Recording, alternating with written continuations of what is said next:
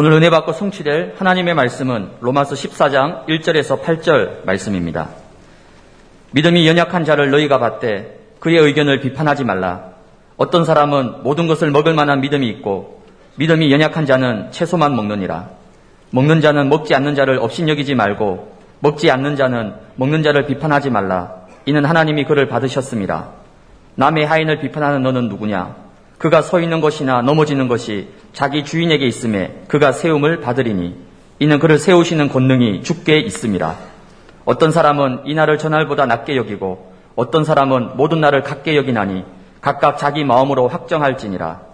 나를 중히 여기는 자도 주를 위하여 중히 여기고 먹는 자도 주를 위하여 먹으니 이는 하나님께 감사함이요 먹지 않는 자도 주를 위하여 먹지 아니하며 하나님께 감사하느니라. 우리 중에 누구든지 자기를 위하여 사는 자가 없고 자기를 위하여 죽는 자도 없도다. 우리가 살아도 주를 위하여 살고 죽어도 주를 위하여 죽나니 그러므로 사나 죽으나 우리가 주의 것이로다. 아멘. 신앙 고백합니다. 주는 그리스도시요 살아계신 하나님의 아들이십니다. 아멘. 우리 해외 승도들 서로 다 같이 우리 같이 인사합시다. 서론에 시험 들지 말고 본론 신앙이 됩시다. 여덟 말씀 가지고 오직 주를 위하여라는 제목으로 말씀을 드립니다. 우리가 살고 있는 이 사회를 보면 다양한 구호들이 넘쳐, 넘쳐나지요. 어, 특별히 선거철이 되면 자신이 가지고 있는 비전을 바탕으로 해서 정책 구호들이 많이 나옵니다. 이번 서울시장에 다시 당선된 오세훈 이 시장은 준비된 미래라 라고 하는 구호를 많이 외쳤지요. 자신이 준비된 서울 전문가다. 서울의 미래를 내가 책임지겠다. 그렇게 어, 구호를 외치면서 선거를 펼쳐 나갔습니다. 우리 교회가 있는 이 강서구청 구청장 당선자 이 김태우 당선인이 구호가 재밌어요. 대표적인 구호가 뭐냐? 화곡도 마곡으로 그랬어요. 그 무슨 말이냐? 아직 발전이 덜 된 지역을 그렇게 균형 있게 발전시키겠다. 제가 20년 동안 화곡동에 살고 있는데 거의 변화가 없어요. 그 골목길 그대로 있어요. 그 변화가 없으니까 화곡도 마곡으로 그렇게 아마 구호를 외친 것 같습니다. 어, 선거 구호들을 보면 그 대상들이 잘 나타나 있죠. 역대 대통령들도 모두 다 그런 선거 구호가 있었습니다. 비단 정치 영역뿐만 아니라 다양한 대회나 행사 이런 등등 이런 행사들을 보면 전부 다 구호가 그런 캐치프레이즈가 있죠. 그런데 제가 이 말씀 왜 드렸냐? 우리 영적인 삶에 있어서도 정말 중요한 구호가 있어요.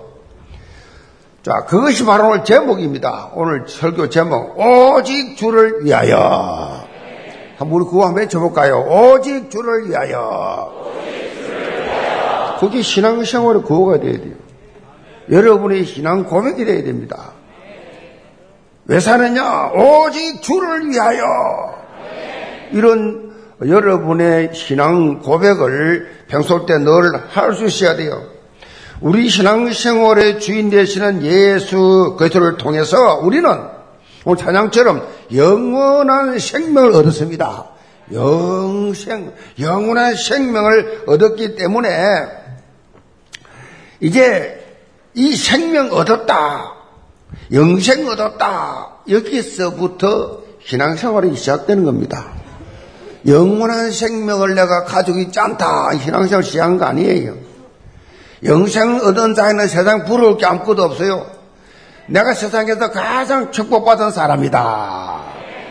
그렇게 고백하게 돼 있어요. 여기서 신앙생활 시작됩니다. 이것은 전적인 하나님의 은혜로 우리에게 주어진 놀라운 선물이다. 너희는 그 은혜로 인하여 믿음으로 말미암아 구원을 받았으니 이것은 너에게서 난 것이 아니요 하나님의 선물이라. 자 감사함으로 그냥 받으면 끝나는 것입니다. 영생은 감사합니다라고 받으면 끝나요. 놓치지 말아야 될 것은 구원의 은혜를 체험하는 것은 신앙생활의 출발점이다. 구원의 은혜를 늘 감격하는 것이 신앙생활의 출발점이다. 종착점이 아니에요. 출발점이라고. 자, 구원받은 이후에 삶이 있어요. 이제 구원받은 이후에 삶이 있는데 그 방향이 바로 오직 주를 위한 삶이다.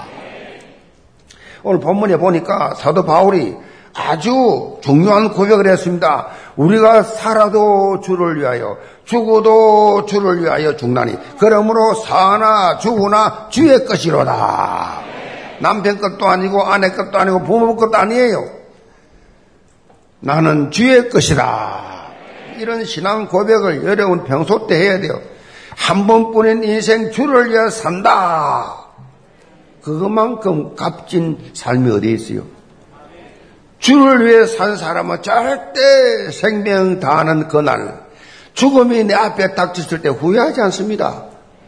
주를 위해 평생에 올인했기 때문에, 주를 위해 살아왔기 때문에, 뭐, 그렇게 억울해 하지 않습니다. 그렇게 사는 사람은 절대로 후회하지 않는다. 자, 세상의 불신자들은 전부 창세기 3장의 자기 중심이죠. 뭐든지 자기 중심. 창세기 6장 오직 잔악계나 물질 중심. 창세기 11장의 자기 이름, 성공 중심. 그를 위해 살지만은 우리는 나를 위해 사는 것이 아니라 주를 위해 사는 거라고. 완전히 주어가 바뀝니다. 오직 그리스도, 오직 하나님 나라, 오직 성령 충만. 아멘. 지금 본당을 위한 이 모든 성도님들의 last 천, 이것도 오직 주를 위해 살기 때문에, 주를 위하기 때문에 인생을 살면서 가장 가치 있는 사역이다. 가장 가치 있는 희생이에요. 가장 가치 있는, 세상 살면서 하나님 영광을 위해 영혼을 위해서 산 것이 얼마나 됩니까?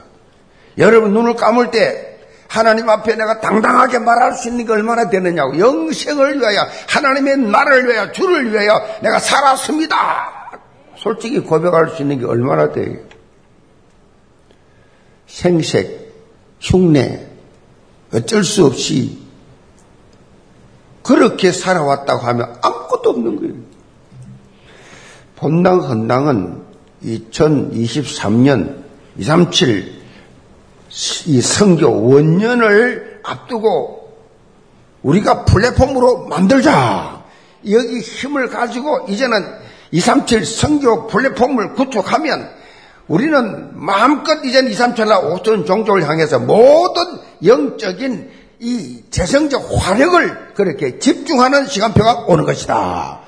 주를 위해서 들어진 게 모두 다 생명 살리는 성교 현장으로 예수님께서 부활 성천 하시면서 남기신 말씀 전부가 다 뭐예요? 성교요, 성교. 부활 성천 하시면서 주신 마지막 메시지가 땅 끝까지 모든 적으로 만민에게 성교 초점을 맞추었습니다. 우리가 그 방향에 올인 집중하는 것이 당연한 것이고 그것이 바로 주를 위한 삶이다. 사도 바울이 강조한 오직 주를 위한 삶은 한마디로 딱 무슨 말입니까? 그게 주를 위한 삶이 뭡니까? 한마디로 딱 말하면 생명 살리는 거예요. 생명 살리는데 초점 맞춘 삶. 이게 하나의 명령이기 때문에 인생의 모든 초점을 여기 맞춘 사람은 성공적인 삶이 되고 여기 못 맞춘 사람은 대통령을 했던 재벌을 했던 무엇을 했던 실패한 사람이고 간단한 진단이에요. 특별히 이를 위해서 하나님께서는 혼자 할 수 없기 때문에 언약 공동체인 교회를 세우시고 교회를 통해서 복음이 확산될 수 있도록 그 사명을 감당할 수 있도록 우리에게 주셨다. 그런데 이런 미션 실현을 위해서 중요한 것이 뭐냐? 서로 원리스가 돼야 돼요. 원리스. 사도 바울은 오늘 본문을 통해서 이런 원리스가 되는 삶을 위해서 우리가 가지고 있어야 할 영적 자세, 원리스가 되기 위해서 가져야 될 영적 자세, 이것을 강조를 하고 있어요. 오늘 본문 통해서 영계 전 성도는 이런 어떤 상황 속에서도 생명 살리라, 생명 살리라 라는 하나님의 음성이 여러분의 모든 생각과 완전 소통하고 그래서 이 생명 살리는 차원에서 절대 복음 체질 돼야 되겠다. 그래야 교회가 든든히 쓰는 겁니다. 생명 살련 일 아무나 하는 거 아닙니다. 2, 3주, 5주 정도 아무나 떠드는 말이 아니에요. 완전히 교회가 원리스가 될 때 할 수 있는 말이에요. 완전히 원리스가 되었어. 교회가 든든히 세워져야 2, 3주 나라 5천종 살련 이 플랫폼이 될 수 있다. 라고 하는 사실을 붙잡고 여러분이 언약 속에서 당당히 서시기를 제문을 축복합니다. 그럼 첫째로 2, 3, 7 품는 영적 그릇입니다. 자, 1절 봅니다. 믿음이 약한 자를 너희가 받되 그의 의견을 비판하지 말라. 로마서는 사도 바울이 로마에 있는 성도들에게 쓴 편지예요. 그 편지를 쓸 때 그 당시 로마 교회 안에는 이 원리서가 되지 못하는 원리서가 되지 않고 서로 싸우고 갈등하는 이런 일들이 많이 있었어요. 이절 이후에 보면 왜 그렇게 원리서 되지 못했냐? 뭐 음식 문제. 이 음식 문제하고 날, 날에 관한 문제가 크게 부각됐습니다. 당시 이 성도들 사이에서 이 두 가지가 뜨거운 감자였는데 당시 로마 교회 안은 유대 배경을 지닌 성도가 있었고 헬라 배경을 지닌 성도가 있었어요. 완전히 문화가 다른 유대교 배경을 가졌던 성도들은 예수를 영접해서 믿지만은 믿지만은 아직도 태어나서부터 가지고 있던 율법적 사고를 다 가지고 있어요. 예수를 믿는데도 율법적 사고를 가지고 벗어나지 못했어요. 이들은 율법이 정한 음식이 있어요. 지금도 마찬가지입니다, 유대인들은. 저 이스라엘 사람들은 음식 함부로 안 먹습니다. 유대인들이 정한 음식이 있습니다. 그 위에는 다 부정한 음식이다. 이 음식 먹는 거 가지고 부정한 음식, 음, 정한 음식, 이걸 계속 구별을 해 하다 보니까 이게 갈등이 오는 겁니다. 부정한 음식을 구별하는 것이 체질화가 되어 있어요. 비록 예수를 믿지만은 율법 내용을 그대로 지켜야 한다는 입장입니다. 그것이 하나님의 말씀대로 사는 것이다. 그것이 거룩한 신앙 생활이라고 생각을 하고 있었어요. 자, 날에 대해서도 마찬가지. 유대인들은 긴 세월 동안 수천 년 동안 안식일을 지켰어요.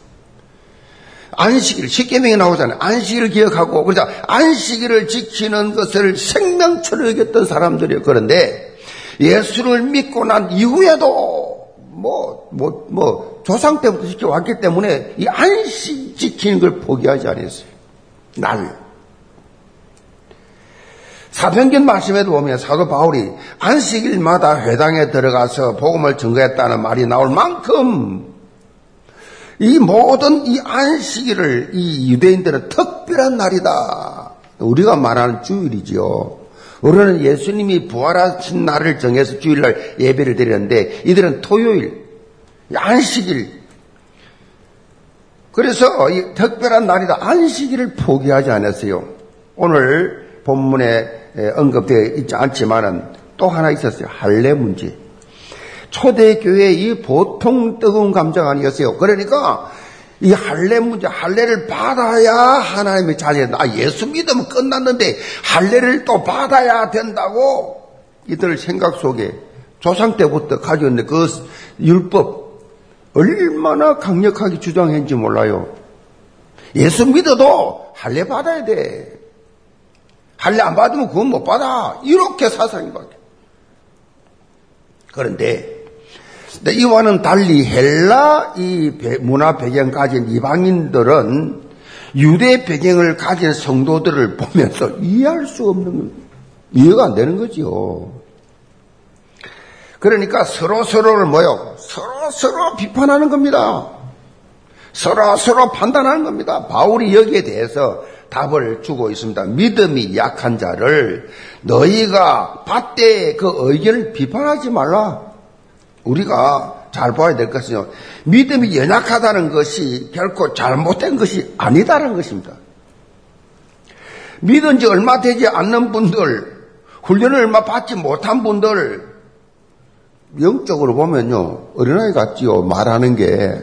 또, 분별력도 없어요. 어리니까, 영적으로 어리니까, 멀쩡하게 나이는 많지만, 예수를 늦게 믿어가지고, 훈련도 안 받았지, 이런 뭐, 영적인 비밀을 잘 모르다 보니까, 말하는 게 어린아이 같아. 막 고집 피우면서 하는데, 그 분별이 없는 그런 능력이 떨어지죠. 그런데, 그거를 보면서 비판하지 말란 얘기. 그 아주 잘못된 것이다라고 바울이 언급을 하고 있습니다. 오히려 믿음이 약한 자를 받아주고 무슨 말입니까? 이해하고 격려해주라. 이해해주라. 격려해주라. 로마 교회에서 발생했던 이 음식 문제를 비롯한 다양한 관습과 의식에서 서로 다른 의견을 보이는 문제들을 가르켜서 16세기의 종교 개혁자들은 아디아포라라고 해서 아디아포라 이 음식 문제 이런 이, 런 어, 어, 육신적인 이런 서론 가지고 경쟁하는 건 이걸 아디아포라라고 그렇게 어, 말을 했는데 성경에서 정확하게 무슨 말이에요? 하라 하지 말라 이 구분이 안 돼 있단 말이에요. 성경에서 하라 하지 말라가 구분이 안 돼 있어서 기독교인의 양심에 따라 결정하는 문제를 아디아포라라고 합니다. 기독교인들이 양심에 따라서 결정해라. 성경에 없지 않냐? 하라 하지 마라가 정확하게 나오 있지 않는 것에 대해서. 자, 지금 시대에 많이 갈등하는 것 중에 하나가 뭐요? 술, 담배죠. 술, 담배. 해야 되느냐, 안 해야 되느냐. 제사 문제도, 제사 음식도 그렇습니다. 제사는 하지 마라 그랬습니다. 초록기 2장 4절 5절에 제사는 귀신 앞에 한거 있지만 하지 마라. 그런데 자 나는 예수를 믿기 때문에 제사 절 안 해요. 그런데 가족들이 다 명절을 보여가지고 이제 제사 드린다고 드려는 자기들은 드려도 말도 안 드리고 앉아 있으면 뭐안 안, 안 하지요. 그런데 뭐 가족들도 예수 믿으니까 인정하고 그냥 그런데 그 다음에 모여서 그 식사까지 그 먹, 음식을 먹어야 되는데 이걸 지금 제사 음식을 먹어야 되느냐 안 먹어야 되느냐 이스라엘 사람들이 그 당시 초대교회 교인들이 다 어려웠기 때문에요. 이방인들이 제사 지내거나 음식들 막 그러면 소를 잡고 막 짐승들 잡아갖고 제사 지내고 나오고 그 시장에 팔아요. 팔면 음식 엄청 싸요. 제사 지난 음식은 싸다고 고기가. 그러니까 그이 초대교회 교인들은 다 가난하고 어려웠으니까 그 고기를 사가 먹는단 말이에요. 제사 지낸 음식이 싸니까 먹었다. 이방인들이 저 제사 안 지내는 것들이 저 기독교인들이 저 제사에 음식을 먹는다라고 흉을 만나게 볼 때는 바울이 뭐라 그랬어요? 먹지 마라 그랬어요. 알아들었어요?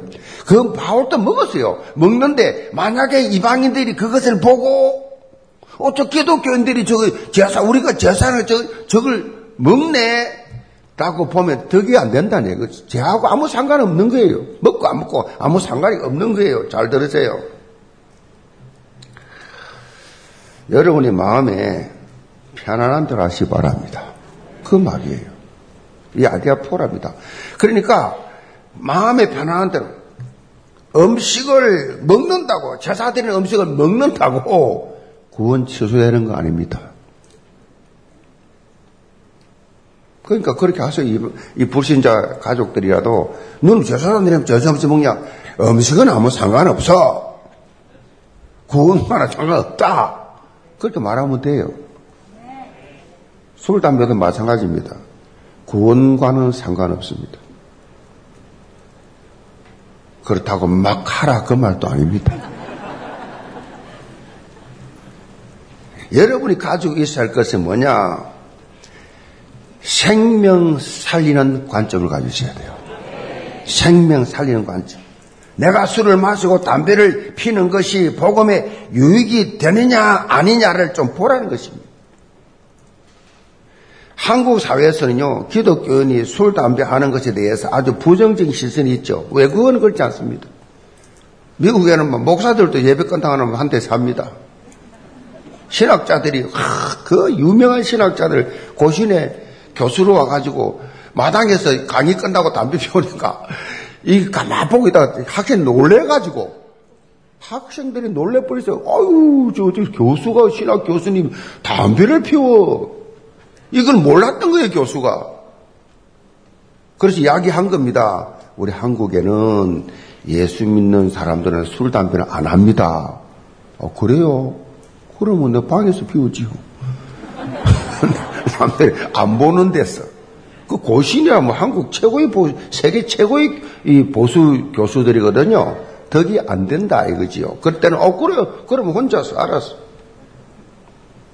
무슨 말입니까? 그렇기 때문에 복음을 전하는데 걸림돌이 된다. 그림 하지 마시 바랍니다. 지금 술, 담배를 가지고 있는 분들, 하는 분들, 그것 때문에 교회가 머리질 이유가 없어요. 이 초대 이 우리 선교사들이 와서 한국 교회 전도를 하다 보니까 전부 가난한 사람들이 사랑방이라고 앉아가지고 담배때 긴거 물고 그냥 막, 막 방이 그냥 연기가 자욱하지. 가난하기 거지 없으면서 술은 계속 마시지. 그러니까 우리 선교사들이 이 한국 사람들은 이 술, 담배 끊어야 가난에 물러가 있구나. 그래서 기독교인들이 먼저 몸은 보이자. 이래서 술, 담배 못하게 한 거죠. 그건 초대교 보면 담배도 다 끄고 전부 앉아 있어요. 기쭉한 거 덩들이 다 꼽아놓고 전부 교회 앉아 있다고. 초대 교회 사진들 보면요. 근데 그렇게 한 것인데 그것을 죄로 물러가서 그것을 구원과 연결시키면 안 된다는 거예요. 자, 오늘 본문을 통해서 사도 바울이 강조하는 것이 뭐냐? 다른 사람의 모습을 보고 내가 가진 기준으로 비판하는 자세를 가지서는 안 된다. 그 말이에요. 여러분이 그런 마음을 가지고 있으면 상대방이 느껴요. 비판하는 마음 가지고 있으면요. 뭔가 서먹서먹하고 부담스러워요. 그러면 술, 담배 하는 사람이 교회 나왔다가 이 멀어지는 겁니다. 자꾸 교회가 자꾸 멀어져. 이 초, 아직 은혜도 못 받았는데 아직까지 복음의 진수도 못 들었는데 이 초대교회 마누라가 하도 바가지 끌고서 나왔는데 오니까 이게 이 말을 막 한단 말이에요. 그럼 부담스죠. 교회 안 나가지죠. 가기 싫지요. 부담되지요. 그 제가 심지어 이 본당 지으면서요. 저기 저 본당 끝에다가 건축 위원들이 그랬어요. 흡연실 하나 만들어 가지고 피우려면 실컷 피우라 해라. 그랬더니 아이고 그래도 김학경 선교사 저건 맨날 하면 저거 담배 피우냐?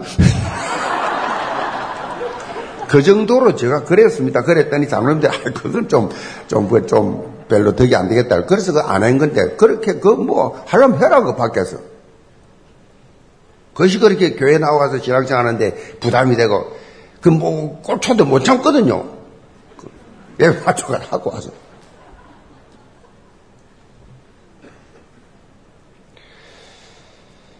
시험 들게 해주지 말아요. 제가 이 세가족들, 이 교육자들의 보고서를 보면요.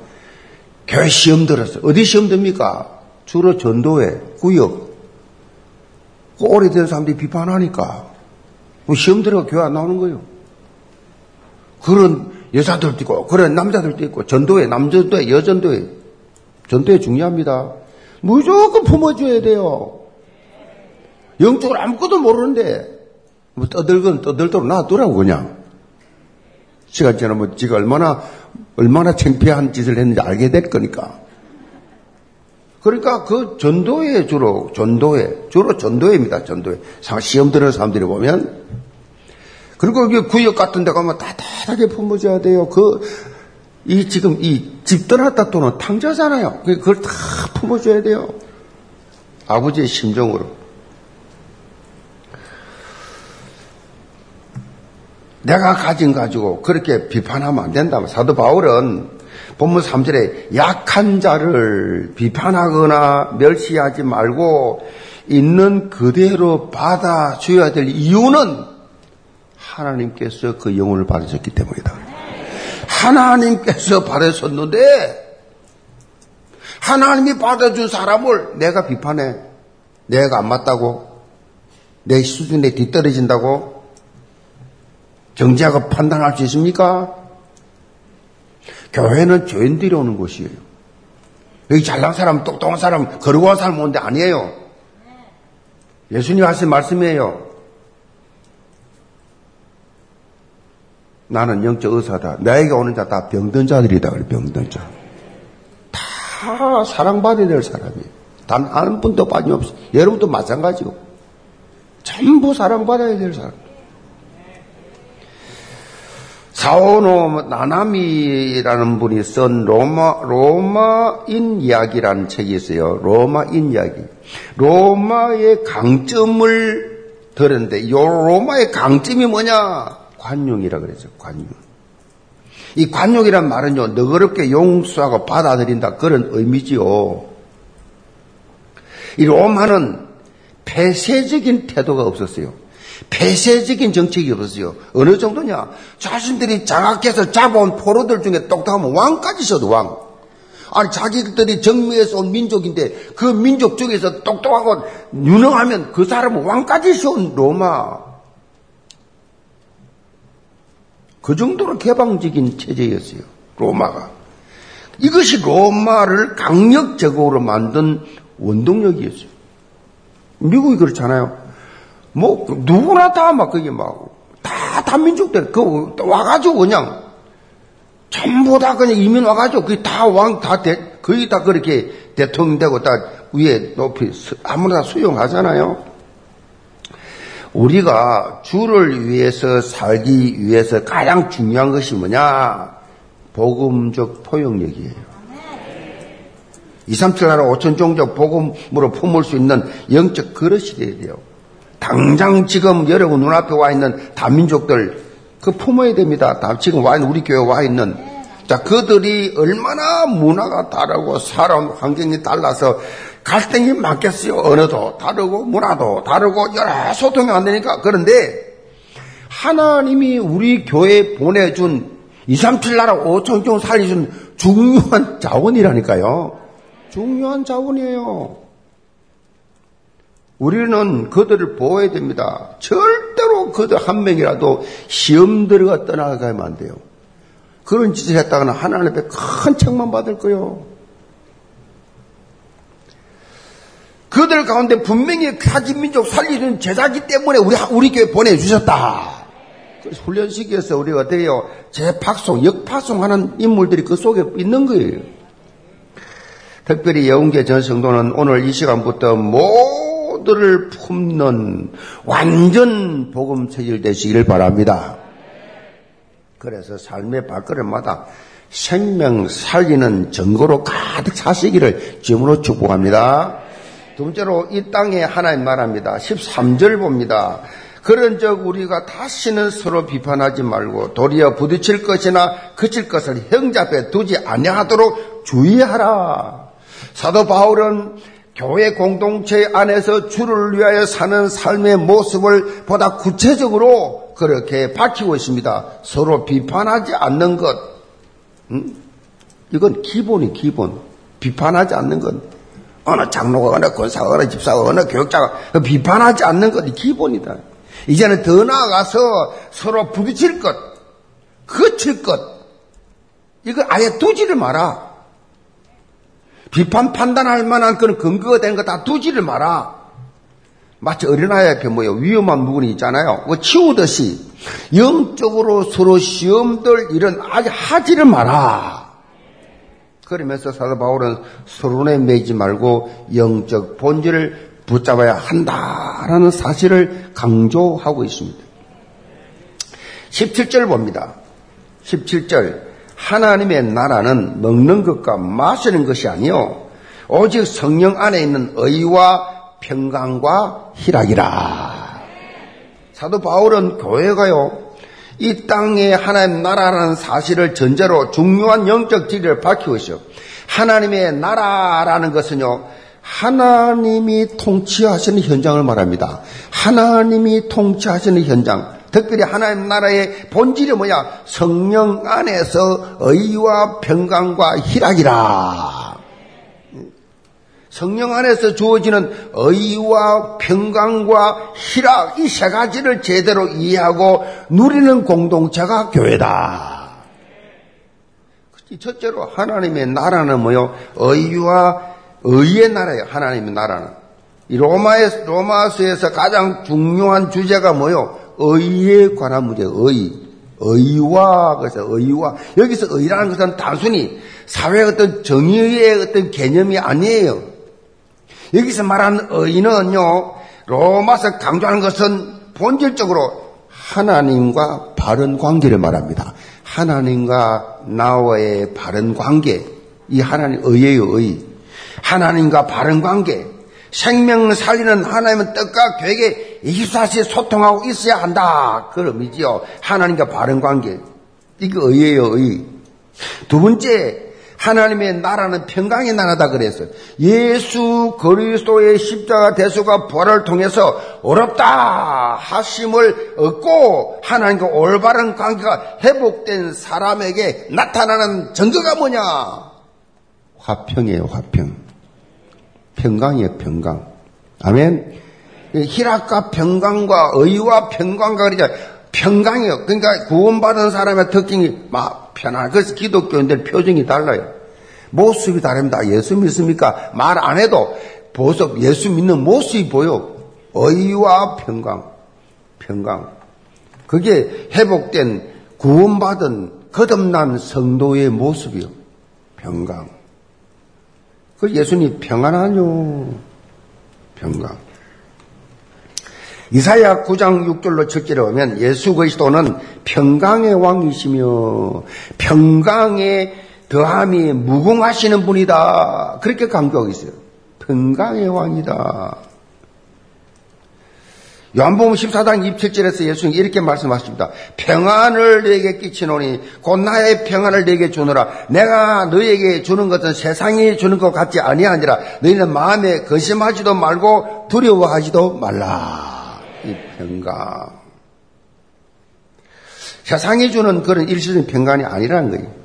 어떤 환경과 상관없는 절대 평안. 세상이 줄 수도 없고 알 수도 없는 하나님께서 주시는 그리스도 안에서의 평강. 이것이어야 돼. 그래서 이 교회는요, 절대 평안을 함께 누리는 공동체가 되어야 됩니다. 절대 평안. 그 장로회가 모였다, 평안하고, 뭐 우리 권사들 모였다, 우리 구역이 모였다, 전도회가 모였다, 일단 모여, 평안하고, 교회 나왔다. 이 교회 나오면 평안하고. 아멘. 셋째 번째로 하나님 나라는 뭐라 그래서 의와 뭐요? 평강과 뭐요? 희락이라 그래요. 희락. 희락. 희락이 뭐요? 희락은 기쁨이에요. 기쁨. 기쁠 리자 기쁠 낙자예요. 하나님의 나라를 누리는 삶의 특징이 바로 기쁨이다. 그래서 여러분 교회 나와서요. 무슨 직분을 맡아서 하든지 기쁨이 없으면 그 가짜예요. 평강이 없으면 그 가짜라고. 그거 전부 지가 하는 거예요. 자기 주장, 자기 의로. 무슨 고집이 있고 주장이 있어요? 기쁨의 공동체인데, 구원받은 자들이 모인 하나님의 가족들인데, 뭐 거기서 뛰어나려고 설칩니까? 거기 기쁨 없지요. 경쟁하니까. 갈등하니까. 교회는요, 기쁨의 공동체가 되기 바랍니다. 그런데 지금 안타깝게도 세상 사람들은요, 교회를 어떻게 봐요? 기쁨의 공동체 아닙니다. 싸우는 공동체 봅니다. 한국교회 다 싸웁니다, 지금. 전부 싸우고 있어요. 갈등하고 싸우, 사단 난장판입니다. 서로 기독권 잡으려고, 서로 잘할 사람하고, 서로 파워 행시하고, 그러니까 교회가 전부 그 불신자들은 교회는 다 싸우는 곳으로만 알고 있어요. 이 강서구만 해도 싸우가 풍지박산된 교회 많아요. 건축하다 다 자빠져버리고 다 무너지고 건축할 때 사단이 막 집중 공격하거든. 그러니까 서로 막 건축위원장, 위원들 막 서로 싸우고 막 분쟁하고 막 이러다가 다 깨져버려요. 다 박살나버려요. 사단이 난장발 첩봅니다. 몰라요, 그거를. 지 주장하다 보니 어디든지 몰라요. 지가 사단에게 이용당할지도 몰라요. 가문 대대로 망하죠, 그런 거 다. 제가 한두 번 봤습니까?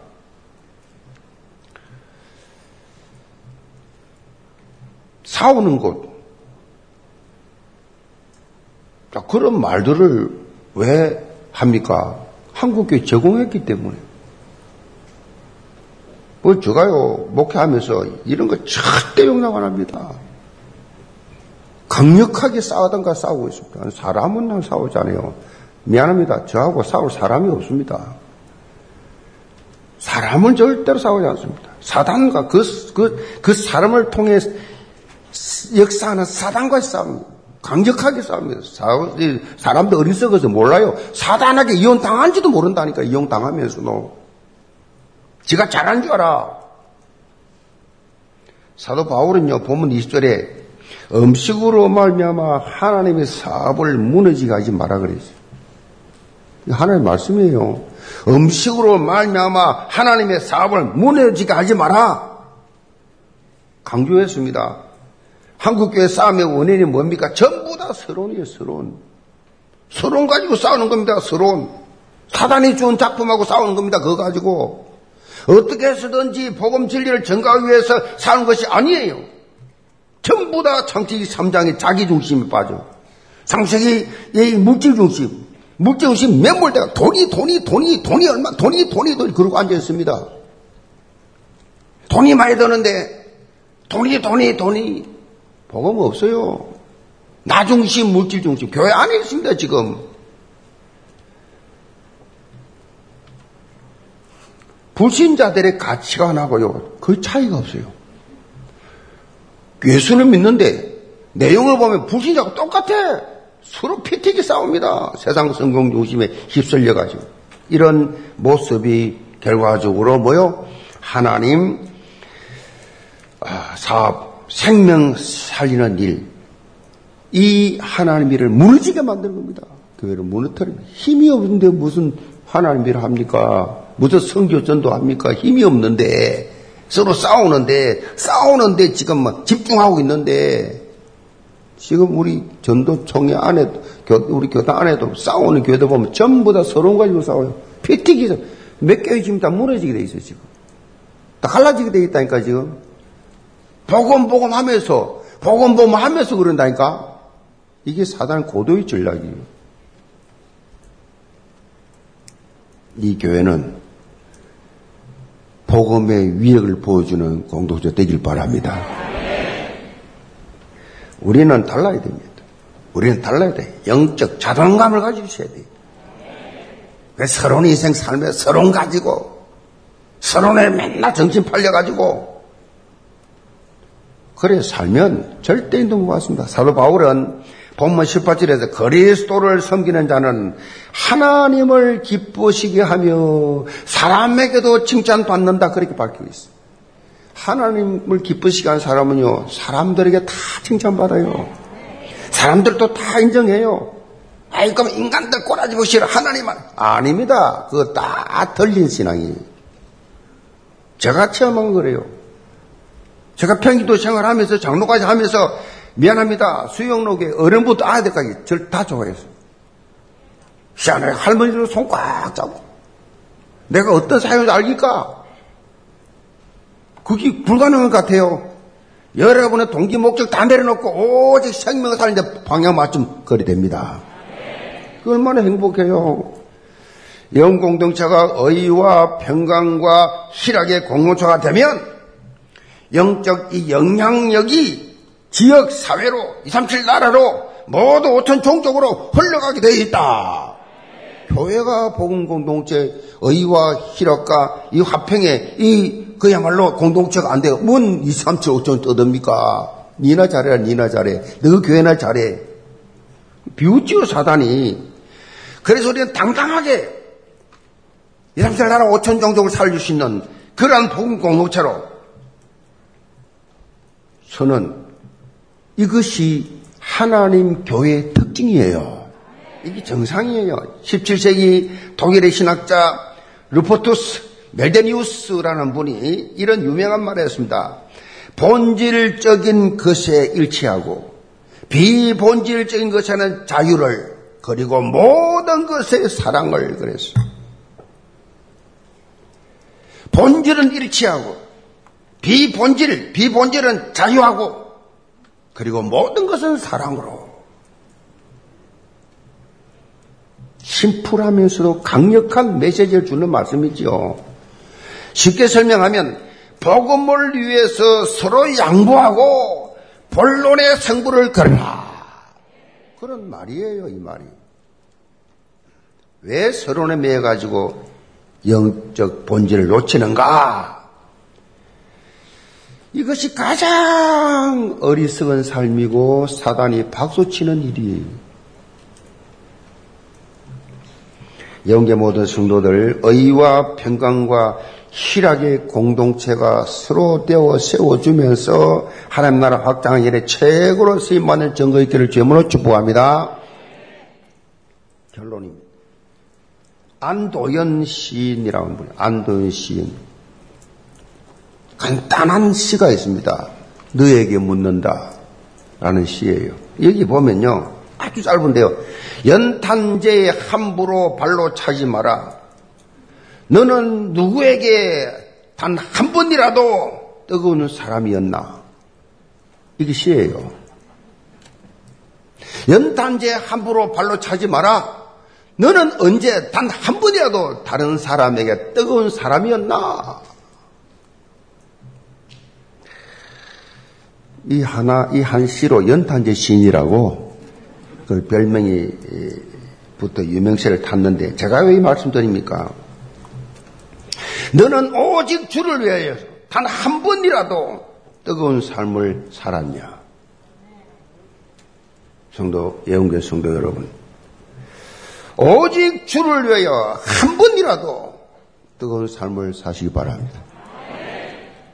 다른 영혼을 살리기 위해서, 다른 생명을 살리기 위해서 한 번이라도 뜨거운 그런 열정, 이 열정을 가지고 도전해 보시기를 바랍니다. 영계 모든 성도들 복음에 불타는 열정 가지고 오직 주를 위하여 열심저심 지속하면서 2, 3, 7 나라 5천 종족 복음화 인생 작품을 만들어가는 그런 성도를 다 되시기를 주문으로 축복합니다. 기도합시다.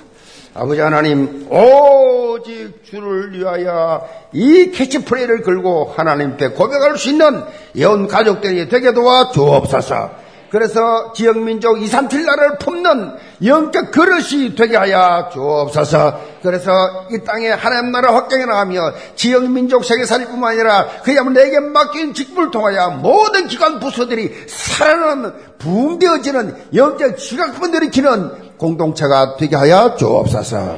예, 소선 받들어 기도합니다. 아멘.